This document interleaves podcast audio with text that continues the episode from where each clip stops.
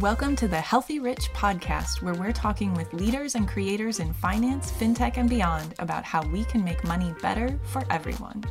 I'm your host, Dana Miranda, a personal finance educator and the founder of Healthy Rich, a platform for inclusive, budget-free financial education. My guest today is Lisa Rowan. I've known of Lisa for years in the writing world, and I met her officially when we were both staffers at the Penny Hoarder.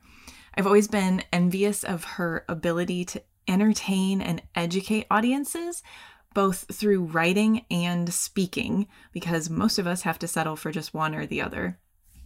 Now, Lisa is a senior staff writer covering consumer finance for Forbes Advisor. Previously, she was the 2 Cents personal finance reporter at Lifehacker and a senior writer and on-air analyst at the Penny Hoarder. Her first book, Money Hacks, was released in 2020. Lisa Rowan, I'm so happy to have you. I'm really excited to finally reconnect in person and have this conversation. So I wanted to have you on because we both have kind of been working in the personal finance industry almost a decade now. We kind of knew each other from the blog world for a little while, but really came together and started working together through the Penny Hoarder in 2015. You might have started, I think, the same year, a little bit later. Which was like, one of the classic kind of personal finance, like individual one man's journey with money turned $100 million kind of media company. And we kind of found ourselves in an industry then that was, everyone was sort of skipping over the one man's journey kind of thing and wanting to be the big personal finance media company. That's kind of where I found myself when I got into freelancing after leaving the Penny Hoarder after 4 years. And I'm curious, so you left the Penny Hoarder and have worked for Lifehacker and also Forbes. And so you have kind of been on the staff side of a lot of personal finance sites, and I've been on the freelance side. So we've seen a lot of what's going on in personal finance media. So I wanted to talk to you about what we've seen that has changed over the years, and just kind of what that journey has looked like for you. Yeah, it has been, what a journey. And thank you, by the way, for having me on the show. I am so excited to be on the show, especially in its beginning days. Like, I'm actually more excited about the other people you're going to have on the show that I'm going to be able to listen to about their experiences, because when it comes down to it, I'm still very much into the one man's journey with money. And I'm like, can we go back to that? Like, I want to be able to do that. And it's thinking about when you and I first got started in the wide world of personal finance, like, you have to think about the history of it. Like, it was right after or during the Great Recession. A lot of the things that we take for granted now were very new then. The Consumer Financial Protection Bureau was just getting launched. The CARD Act had just been signed. The one thing I pick out from the CARD Act is that you used to be able to, on college campuses, promote signing up for your credit card by handing out free t-shirts and other swag. And it was only in the past, I want to say 13 years now, that hasn't been allowed. So when people our age were in college or before us, like that was just normal. And so we were getting into the personal finance industry as writers at the same time that the personal finance industry and the finance industry in general was having sort of a reckoning in terms of transparency, in terms of accessibility. And it's been interesting to see that as that transparency has increased, or as that perceived transparency has increased, how sort of like our relationship with money has changed. Because I think when we were first coming out of those recessionary sort of times, it was all about hustling. It was all about making it work and like you bootstrapping, doing all the things to get by. And now that we're far enough removed from that, and we can see like, yeah, it was like an unprecedented period of financial struggle. But at the same time, maybe I don't have to get 3 jobs. Maybe it's not fair for me to have 3 jobs to get by, and like rethinking all of those systems that I think when I first got started writing about personal finance, I thought that was the norm. you know, you just get another job, you just sacrifice. And I don't necessarily agree with all of that anymore. But just to see the evolution over time and how the financial industry has changed over time, we've really seen a lot. Yeah, absolutely. And it's interesting to think, because I knew absolutely nothing about personal finance or finance and money in general before I started writing about it. And so all of the things that I learned are really, like you were saying, things that I've just taken for granted. And probably a lot of things that like people our age as millennials, mid to elder millennials, as we sort of came online as adults and started learning about money, this is the world that we learned. And so these are the things that we kind of knew. It was always odd to me to hear about people talking about the kind of predatory, like credit card, signing up for a credit card on a college campus. Like I would still see kind of, I would see that mentioned every once in a while in advice, like, oh, that credit card you signed up for in college and now you're dealing with the debt or whatever. And I was like, what is this? Who are these people signing up for, you know? Who's giving out credit cards to college students? Exactly. Because it's not happening so much anymore in different ways. So yeah, that's been interesting to see and to kind of learn like what used to be happening, what has changed. And then the change that we've watched in that time, I think where it started, like you were saying, was really tied up in kind of hustle culture and that sort of, which is kind of a separate thing because it's very much tied up in like work and careers and industry, but it has so much effect on how we approach personal finances then too, and kind of seeps into the way that we see personal finances as strictly personal and individual. And so what I kind of saw, I was coming into the industry at the tail end of it when we were sort of turning things around from the recession. But what I saw had developed all these sort of personal journeys was people dealing with debt or losing jobs or something in the wake of the recession, and then just turning on that kind of hustle culture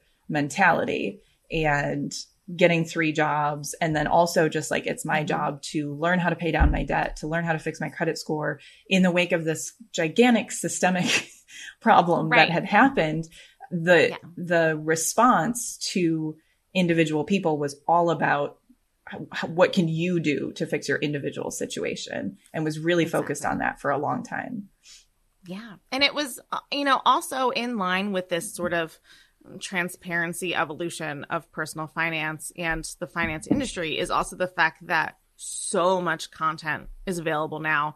And there was content available online back during the recession. But if you just think about the demand for that content as more data has become available, both from government agencies, from financial institutions, from all over the place, we have way more data now. We have way more voices that are being, you know, involved in these conversations. And there's more than just the one niche blog that you found that has some tips, right? This is something that mass media has really gotten a hold of as personal finance, as a way to talk to the reader and say, here's something that you can do. And it, you know, it doesn't always encompass, you know, the circumstances you were born into or the color of your skin or any of that. But there is such, you know, there was for a while such a demand for answers from people who were just so desperate to be able to get by, to be able to get back on their feet after the recession. And I think, you know, we're seeing something similar now that we saw during the recession was a bad thing happened and people said, I don't want to go through that again. I want it to be different. So what can I do for it to be different? For example, myself, after I got laid off at the tail end of the recession, I said, I'm not going to do that again. I'm going to work for myself. And then I realized that working for yourself is really hard and decided to go back to, you know, like corporate life.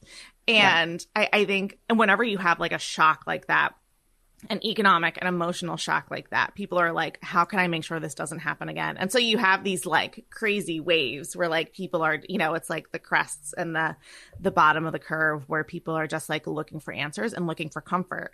And I think that really feeds into all of this information we have, especially online now when it comes to our money. It's not just Dave Ramsey and Suze Orman on the shelf anymore in the bookstore when you go in and you look for an answer. Now it's all of us having tips and opinions. Absolutely. And it's that search for answers, I think, is driving it so much. I mean, actually, like in the last couple of years, the search for answers is literally driving what's in personal finance media. So much of what's being created is for search engine optimization. Mm-hmm, mm-hmm. And so it's literally just trying to respond to the kinds of questions that people are asking because people are desperate for the right answer, because money is one, it's presented as being very complex and confusing because like our economic system can be so confusing, and the way that a lot of companies like in the banking industry, like credit card companies and things work, lenders is intentionally confusing. And, and then at the same time, we're told that if things are not working out for us, it's our fault. And so people are just desperate to like, I need to understand what's going on in this confusing industry. And I need to know the right ways to do everything so that I do things right. So that, you know, that you don't have to bear the blame for your terrible financial situation. Right. And they want the answer now, and they want it clearly written. Like, how do I X, Y, Z? Like when the drop down box comes in Google for the result, and you're just like, where is the answer? I need the answer. Because people, when they're looking for those answers, they're feeling desperate. Yes. And it's unfortunate being on the creator side of that, because I do see some ways that we certainly feed into the desperation, because we're just sort of feeding the algorithm sometimes with information because we're saying people are asking this question, so we have to answer it. But what becomes really difficult for me is when people are asking questions that are clearly sort of based on that belief that there is a right answer out there. Like, what is good debt versus bad debt? Like, I've been tasked with writing that and answering that question. And we want to just sort of feed the algorithm to make sure that our answer is the one that's found. And then also we're sort of responding to people's like most base desire of just like, tell me what's good and what's bad. Like, which one should I take on and which one should I not? Yeah. And an answer to a question like that is so much more nuanced and complex that if you just like strip it down to respond to an SEO, like algorithm, and to respond to people's like desperation in that moment, you're actually not serving anyone well at all. And that's the part that's been really frustrating for me as it's moved away from the individual journey, which I think actually spoke a lot more to those individual situations and nuances, even though it didn't speak to everyone and offer the answer for everyone. It was getting more into the nuances that as we've gone to just more like search engine driven content, that we're trying to just give this broad answer for people with really complex questions. Oh my gosh. A really good example of that that's come up for me lately is the desire to write a, it's not my desire, it's my editor's desire. And I'll tell you that there is a lot of search traffic around fourth stimulus check. And there's this push to cover this in some way. Why isn't there a fourth stimulus check? Is there any chance of a fourth stimulus check? And it gets complex because there are a lot of states right now. I think there are about 10 states that either have or are about to have some sort of rebate program of direct relief for their residents because of gas prices or because of, you know, other aspects of the economy. And they're able to do this because they have a special budget or a state surplus or something. But it's very, like, your mileage may vary depending on where you live. You're not about to move to another state just to get an $850 rebate, right? Right. But there's this nuance of, I can talk about these state programs and how they're doing this and why they're doing this.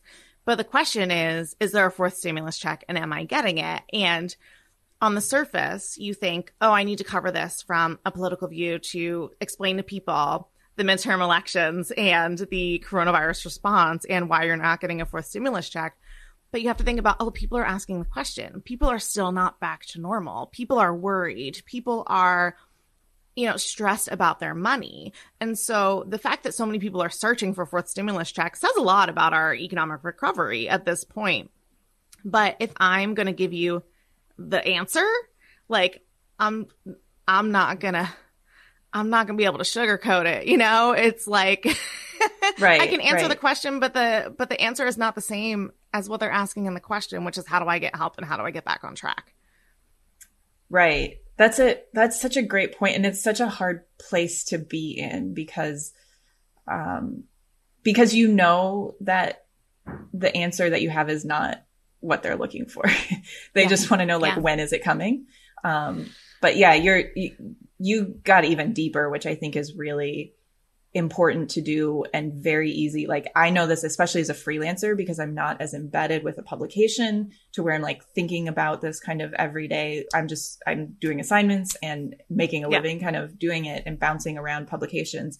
And so sometimes you just like need to get it done. And so I don't spend as much time in that like deep thinking of what is the real problem that people need solved. Like, what is the real pain point that's causing them to ask this question in the first place? Yeah. And they bubble up in interesting ways. You see a report or a study and like all the things start to come together. And this happens, you know, when you get more into a niche. You know, you're like, I would call you like a personal financial generalist. Like, you can answer a lot of questions in a lot of different ways for a lot of different places, which is very valuable. Me, I'm on a team at Forbes Advisor that focuses on consumer finance and economic policy. And a lot of it is about like, okay, what does this government event mean for your wallet? Which, like, I love breaking down that stuff. But to be able to break down that stuff, I have to read like 10 times more than I'm giving the reader, right? Because I need to have an understanding. And so I'm reading about all these nuances and these proposed plans and these little bits of data. And I'm just, sometimes at the end of the day, I'm like, we're all doomed. We are doomed.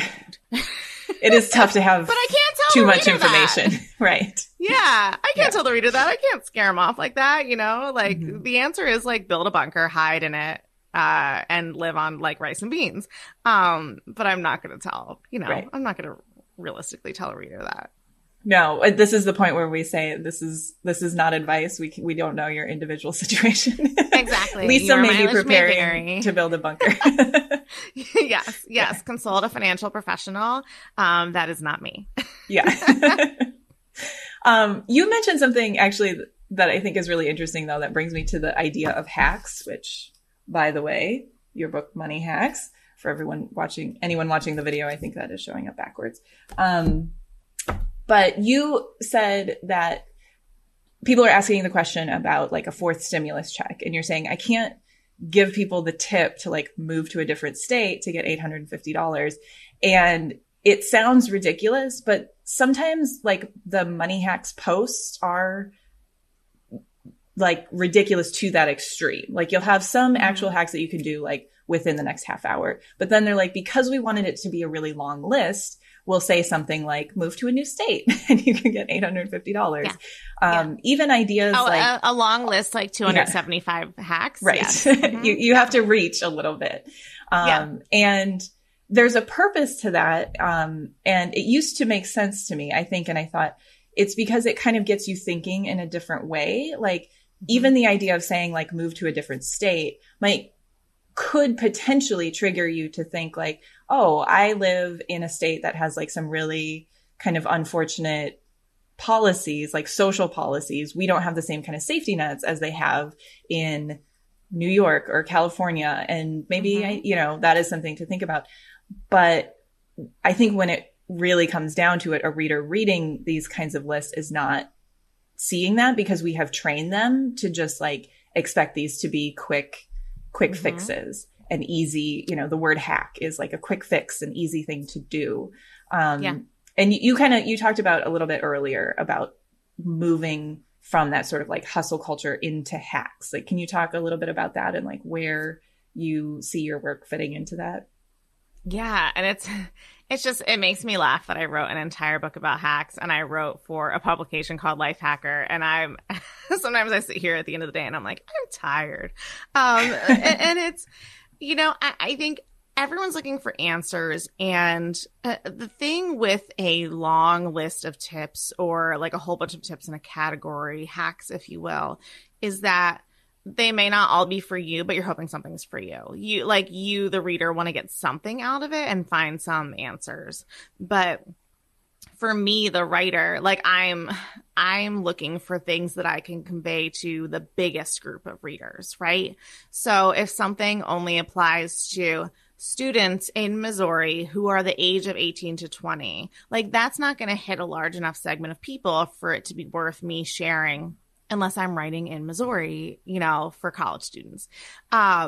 You know, it's really hard to present something to someone as a quick tip or a quick answer when even in Money Hacks, a lot of the tips are not quick. Like they involve, you know, maybe taking a second job, maybe making some big financial sacrifices, or like even just things like long-term investments, like, you know, monitoring your 401k.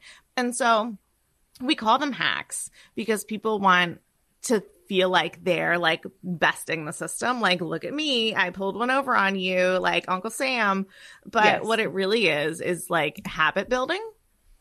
And I think it's habit building is a lot easier for some people than others. Like for me, like white woman who has very little debt in the grand scheme of things. I have no debt at the moment, but like for my 20s and 30s, like I had very low debt compared to a lot of other people with student loan debt, for example.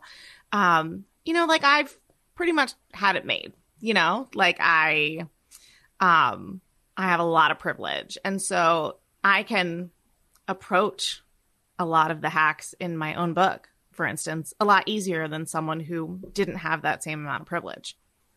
Yeah. Yeah, absolutely. I think that's, you talked about it as habit building. I think that's maybe like kind of a mindset shift, or if it would even be possible, sort of a language shift that we could make around like money tips and hacks is to think about them more as experiments, to try out, like not everything is going to work for you. Like you said, with these little things, not everything is going to be a silver bullet either. So it's just a matter of kind of like learning to look at your money in different ways and see what kinds of steps might help you sort of build the relationship with money that you're looking for and build the financial life that you're looking for. Rather than this idea of like this one thing is going to be the savior for everyone. And sometimes lists of hacks like can be overwhelming because it feels like you should be like you start to take them all in. And it's that thing of like searching for the right rules. And so you assume because they're all listed that they are all the right rules. And so it feels like you need to do all of them. So I actually really appreciate lists when there are like contradictory hacks so that it kind of is showing like one of these might work for you. One of these might work for someone else in a completely different situation. But I also like that you appreciate you acknowledging your privilege coming into it. And I like constantly have to do the same too, especially as my financial situation has changed as I've worked through this industry. I was in a very different place when I started, and could much more easily sympathize with like my 500 something credit score. And I had been coming off of earning like $12,000 a year as a freelancer when I started my full-time job. And I saw your eyes go, oh my God. And that is not enough. So like not being able to get the poverty line.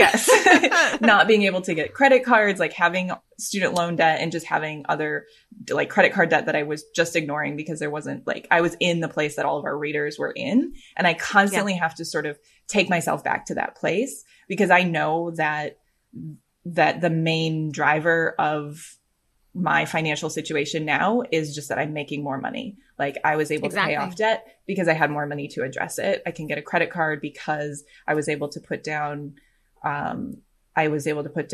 money on a secured credit card, which I couldn't have done a few years before that. And so they're just, you know, so all these things, like just because I'm making more money, I'm in a better financial situation. It's really, I can give you all the tips you want all day long. But there's just like all these kind of little details that we need to figure out in the system first is like access to good jobs and kind of steady money to pay for the basic things like housing and healthcare and whatever. Well, and part of it too is that you know, most of us didn't have financial education in school when we were in middle school, high school. You know, I had junior achievement in seventh grade and we learned about writing checks and investing in the stock market. And like neither of those things do I do on a regular basis, right? Yeah. It's, you know, like I do in a different way, but it's not as cut and dry as it was in seventh grade. And, but, you know, I didn't have anything in high school. And I'm someone who did very well in school, but really tanked when it came to anything math related and just like barely was hanging on in that class. Like, please pass me for being here, like attendance credit. And if we think about if we had all had a class in high school that taught us how to manage finances, you know, some hypothetical household budget or something, would we have those building blocks to be able to then apply hacks and tips more easily? You know, think about the traditional advice to just make a budget and stick to it, right? Okay, well, when you were in school, did you learn how to do a certain arithmetic problem once and then never touch it again? Like you practiced it over and over and over. And I think this, like a lot of us know now that budgeting is the same way. Like you don't just make a budget and let it run on autopilot. Like you have to spend time with it. There's an intimacy there. You need to be looking at your money on a regular basis all the time. And you need to be constantly adjusting that budget to make sure that you're taking care of your changing needs over time, over the course of like weeks and months, not just years. And, you know, if we have that mindset of we are learning, we are growing, we are building, you know, the blocks of our life, you know, that's a lot more reasonable to think about than do this one thing and it's going to fix everything. This one simple tip is going to change your life, you know? Yes. Want more from Healthy Rich? On our website, you'll find stories that explore the ways money intersects with our culture and individual lives from writers whose voices you won't hear anywhere else in personal finance media. Soon, we'll launch live virtual classes to offer inclusive, budget-free financial education that makes money better for everyone. Be the first to know when we've got something new to offer by signing up for the Healthy Rich newsletter. Head over to healthyrich.co after the episode to join us in this new kind of conversation about money. And now back to the show. Yeah, that's absolutely. I think that is the shift that I want to see in personal finance education and kind of by extension, personal finance media. And I mean, I would love to see it in the industry as a whole with like advisors and everything too, is the focus more on like what we talk about at Healthy Rich is your relationship with money. I want to bring it more into this realm of personal development. Like what you're talking about is more of like, this is a daily kind of activity. And that doesn't have to mean like you're checking your bank account daily. It just means you are like checking in on your relationship with money daily. Yeah. And I think a big part of that is a focus more on education and understanding of finances rather than these like quick fixes, tips and hacks and things that we can't tell you what to do because we don't know your situation. Like that's not just a disclaimer. Mm-hmm. It's just a reality. And even most financial advisors can't fully tell you what to do because they have one particular goal, which is to like help you get rich, which is not everybody's goal. But what really was so valuable to me, in addition to earning more money because I had a full-time job, but writing in personal finance was just learning, like, here are the factors that affect your credit score. And so then I had more power to manipulate those things or to decide not to, you know, to make the decision of what was important to me and what was not. And those are, I got really excited when we moved into this SEO space because I was writing a lot of that kind of stuff. And I feel like we've moved on from the, like, what is a credit score and what, it, you know, what is kind of all of those basic, like, let's educate people, and have moved back into answering the questions about like, how do I do this today kind of thing? Or, you know, what is the right way to, achieve whatever X financial goal, which is advice that we can't give very well in a very broad way, but information about like, here's how the system works so that you can understand it and feel empowered to make decisions within it is something that we could be doing a lot more of. Yeah. And I feel like our financial tools that we have now are sort of feeding into that like quick answer thing too.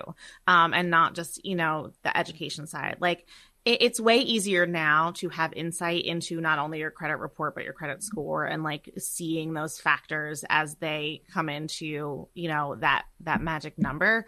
But I'll give you an example. A couple of weeks ago, I was looking at my credit score on, you know, one of the sites that does that. I'm not going to name it. I'm not going to give out free advertising today. And, you know, it said, you know, your score is this. I'm like, I have a very high credit score. Out of fear. I'm like, I'm never going back there again. And it said, you know, it had tips for my credit score. And it said, you know, your score could be higher, but it's a little bit lower because you don't have a personal loan like that you're paying. You don't have an installment loan that you're paying. And I'm like, well, yeah. I don't want a car note. I don't want a loan for anything. I also don't want to buy a house in this economy. Like, I am very comfortable with what I'm doing with my finances. And so I have to look at that tip and say, like, that's not for me. But there is, I think, that pressure that's coming through the media, and it's coming through financial institutions and the kind of resources that they're trying to offer. Like, there is that pressure to be this like perfect money user. And you can be really good without being textbook perfect, you know, like like we're going to say a million times in this conversation, like, your mileage may vary. Yeah, absolutely. And it just comes with this assumption that you're looking at your credit score because you want it to be higher.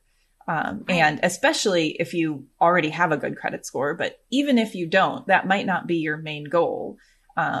They could be doing a lot more and this would completely have to change the business model, because the business model relies on them referring you to those personal loans. And that's why it operates that way. But they could be doing a service to people to just continue to educate you about what is affecting your score without even the language of talking about improving it. So I talk about budget culture, which is akin to diet culture, which focuses on weight loss as a main goal, as an assumed goal when we're talking about food. And exercise. And I see the same thing happening in budget culture, which is when we talk about money, there's this assumed goal. If you talk about your credit score, that it needs to be higher. If you talk about debt, that it needs to be paid off and that you need to avoid gaining more of it. And if you're talking about your money or your net worth or something, that the goal is to just get it as much money as possible, as much income, as much net worth as quickly as possible. Yes. With as little work as possible. So it's just kind of, there's this feeling in personal finance that our job is to help people with all of those assumed goals but we never really check in on, like, does someone with a 750 credit score need to be looking at ways to raise their credit score, or are they fine? Could we talk about other financial goals? Could we talk about some of the things that you could do with this credit score? Like, here's the place that you're at in life, and here are some of the things maybe you could do without taking on additional debt or, you know, buying more into the system. And there's this like lack of creativity that I see of finding other ways to serve people with their money. But wouldn't that go back to, you know, if we wanted to tell more like nuanced stories like that, wouldn't we have to go back to the one man's journey kind of coverage, which would allow for all of those nuances? Like, I feel like it would bring us full circle. And I if you can't see me on the video, like, I look really excited because I'm like, wait, can't we just go back to that? Like, that would allow us a little more creativity and a little more, you know, just being able to consider each person's individual situation and how this system fits into their life, as opposed to how you can fit into the system. Yes, absolutely. And how the system affects somebody's life too. You know, I think that's something that we, like we were talking about the privilege that we're approaching this with, that is like our voices and people with even more privilege. Like, I, you know, came into the personal finance space and was amazed to be surrounded by like people who had all been raised middle class. And I came from a working class, like Midwestern background. And all of the voices I was hearing were like middle class, coastal kind of, I'm trying not to use the word elite because it's like a very like charged word, but just a lot of privilege coming in to how we're giving this advice. And so it makes it, no matter how hard we try, it makes it impossible to fully understand the situations of all the people that we're trying to give advice to and all the people we're trying to serve. Yeah, I agree with you. I love the idea of getting back to the one man's journey kind of thing, one person's journey. Yeah. I'd love to see more, even if it's not, I mean, we're doing that at Healthy Rich by publishing people's essays, trying to sort of be a platform that shares a lot of those journeys so that it's, you know, the onus isn't all on one person to like run a personal finance blog and then on the readers to like follow all of those stories, because I think that becomes... they're still out there, but it becomes these kind of disparate little like niche things that are a little harder to find. And so I would love to see more reporting on that, going back to telling people stories. I know like a few years ago, was it Refinery29 that was doing the money diaries? Yeah. I think that was probably an attempt to do that kind of thing of like to get very granular again. And it got a lot of heat. I think probably because of the people that they were choosing, the representation was like kind of off. So they were sort of missing the mark. Yeah. But something like that is really showing like a person's real experience with money and telling their story. I think that there's a lot to be, it doesn't serve algorithms very well. It doesn't sell products very well. But it serves people, I think, very well, in a way that we've really moved away from. Yeah. And people reacted to the Refinery29 money diaries. I don't know if they're still doing them or not. I think, honestly, I sort of like blocked it out personally. I was like, I can't read any more of these that are about some, you know, 25-year-old who makes $150,000 in New York City and also bought a condo because her dad helped. I Right. can't have any more of that narrative. But it goes back to an interesting, you know, sort of wrinkle in that whole situation is that you can only tell the stories that either you're looking for or that are coming to you, right? It's very easy for me in this point of privilege as a person with, you know, no debt, really steady finances to be able to say, let me tell you how I do my budget and let me tell you how I spend. Well, if I'm someone with $50,000 in debt like I used to have and I'm in a low-paying job and I'm scrimping and saving, am I going to be as willing to share my story with a national audience? I might be embarrassed. I might be too busy trying to get out of that situation to be able to like tell about it. And so it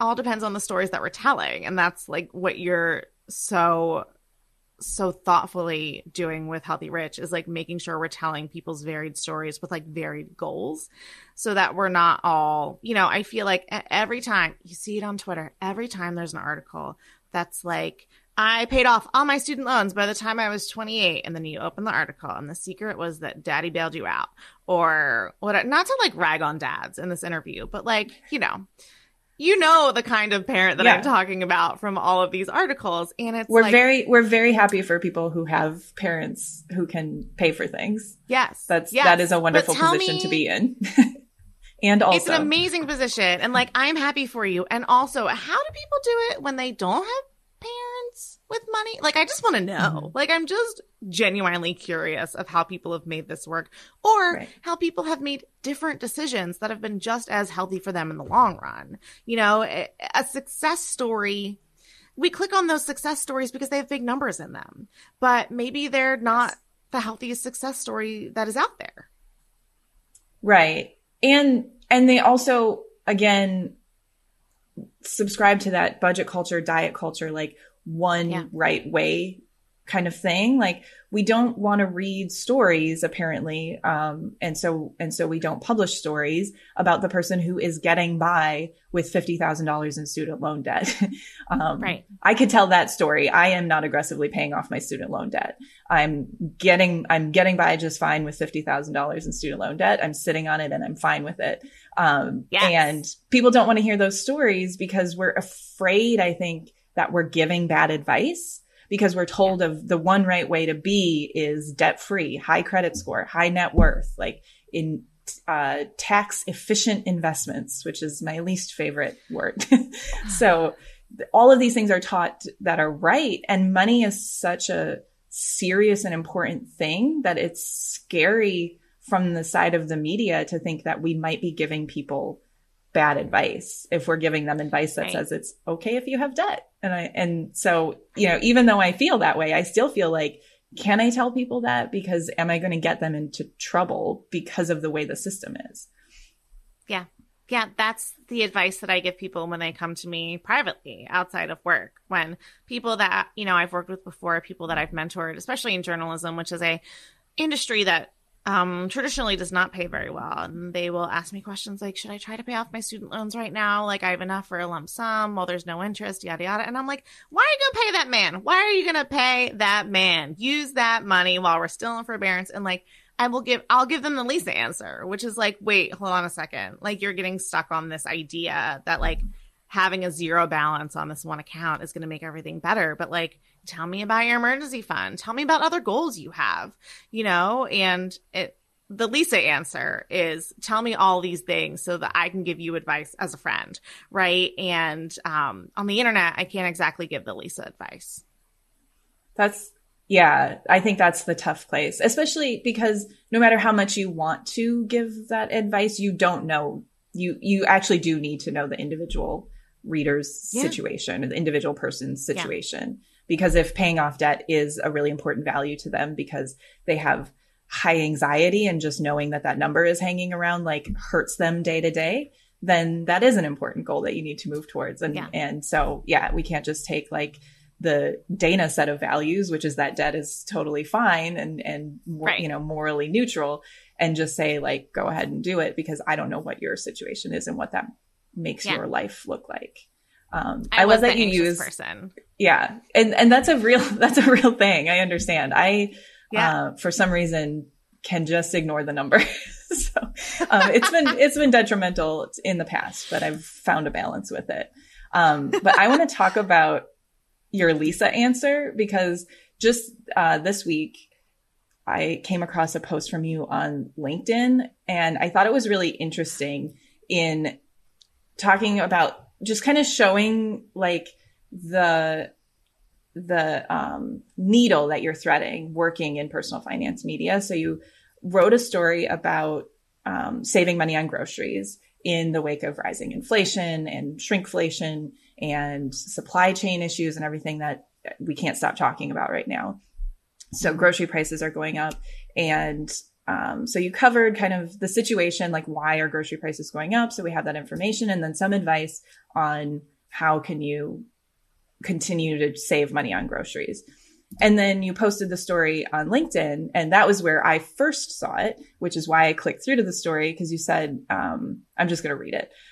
Sure, saving on groceries is easy. If you have time to compare circulars, online and app deals, if you have a car, if you have time to buy different categories of food from different chains, if you can shop during the one day a week the deals flip and the store honors both weeks of sale prices, if you have time to prep meals before the stuff you bought on sale in bulk goes bad, if you have a cashback credit card or a rebate app. For everyone else, it's not so easy. So I clicked through the story thinking that this was going to be a story about like why it's difficult for some people to save on groceries. And it was a story about how to save money on groceries.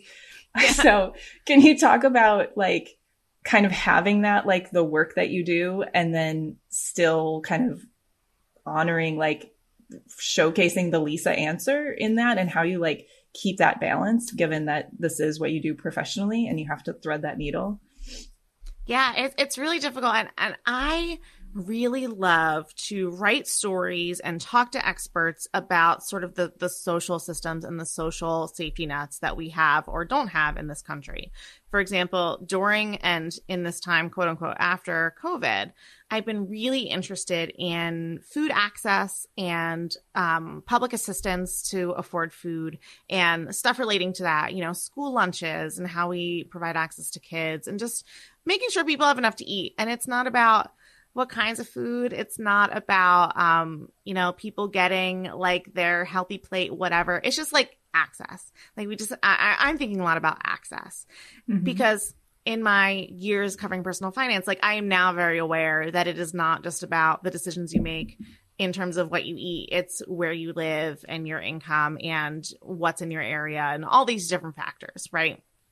And what I want to cover what I want to write about all the time is the systems that we have, the holes that exist, and what happens when like the best laid plan that a nonprofit or a government agency has like doesn't go right, right? Like how do you serve Americans as best you can in a time where, you know, things aren't perfect. But traditionally, I will say my food access stories during and after the pandemic have not gotten as much traffic as the stories that have actionable tips or that are a little more positive in tone. So, you know, there's a lot of information out there. People have a lot of choices in what they read. They don't always want to click on the sob story.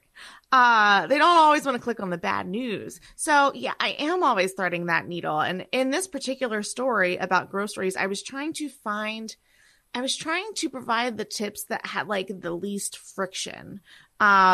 Thinking about looking at sales and tailoring your diet to sales and what you can buy at a lower price. You know, switching to generic products when you can. They don't like to call them generics anymore. They like to call them store labels or, you know, fancy whatever. The cheaper stuff. Sure. Switch to the cheaper stuff. And, you know, like look for assistance if you can't afford food. Like those were the tips that I felt the least bad about giving readers. I don't feel like if you are someone who is struggling to feed your kids, that you're going to have time to go on an app, look for a cashback rebate, match it up with what you're going to get at what store, and jump through all these hoops. You know, someone like me who is single, lives in a household of one, like I have more flexibility in going and finding deals if I want to access a deal. Someone who has transportation limitations, is working, you know, a job where they don't have a lot of free time or is working more than one job, who has children, who has adults in their household that they're caring for, they don't have all the flexibility that I have. And so I think every time I'm giving tips, I'm also thinking about all of the people who can't take those tips. And it's why we give so many tips is because hopefully there's something in there that's new for you, that maybe you can apply to your life. But there's just a reality that there's, you know, for every person that can use a hack, there are two people who can't. And that's not based on any math of reality. That's just like my estimate. Yeah, absolutely. We don't want to dive into math here. So yeah, don't establish that that's not where we're going. Yes, that's not my strength. Absolutely. Yeah, that's great. So I think I appreciated seeing that post because I think it sort of reveals the thought process that's going on behind the scenes as you craft this story, because you're trying to meet people where they are. And that's really difficult because where they are is having all of this stuff thrown at them from one side in the news media about like how bad the economy is and how bad inflation is and how it's going to, you know, and how much it's going to hurt their lives. And then on the other side in the personal finance space of how they need to be making all the right decisions and how they shouldn't be overspending on groceries. And then, you know, and then you get to the reality and you're thinking, you know, what does it mean to overspend on groceries when the price has just gone up? So, you know, yes. And nobody's talking about like, maybe you need to adjust those household budget lines that you created because it's no longer realistic to restrict yourself to that. You're like not going to be able to buy enough food this month if you do that. So yeah, I appreciated seeing that, seeing sort of your thought process behind that. So I hope that you keep doing that. It's like, it's not a commentary necessarily on the work that we're doing. And that's kind of how I feel sometimes too, is that I don't want to just come out and say that like all these sites that I write for are doing a terrible thing because of the kind of content that we're writing, because I think that we all truly are like, do actually have a goal of improving people's lives financially and improving their relationship with money. But we are just mired in this culture that puts up a lot of barriers to doing that and makes it very difficult to connect with readers in a way that we need to actually serve them. Yeah. Yeah. When I was writing for Lifehacker, and You know, the point of Lifehacker as a website is to provide people with like news they can use and, you know, actionable items. But we also sort of had this saying that we used from time to time, and it was, sometimes the hack is knowledge. Sometimes the best advice you can give someone is a greater understanding of why something works the way it does, or why this might be a difficult thing to do or overcome, or that sort of thing. And so I do that a lot when I'm writing for Forbes Advisor now, where I do have a lot of leeway in what I write.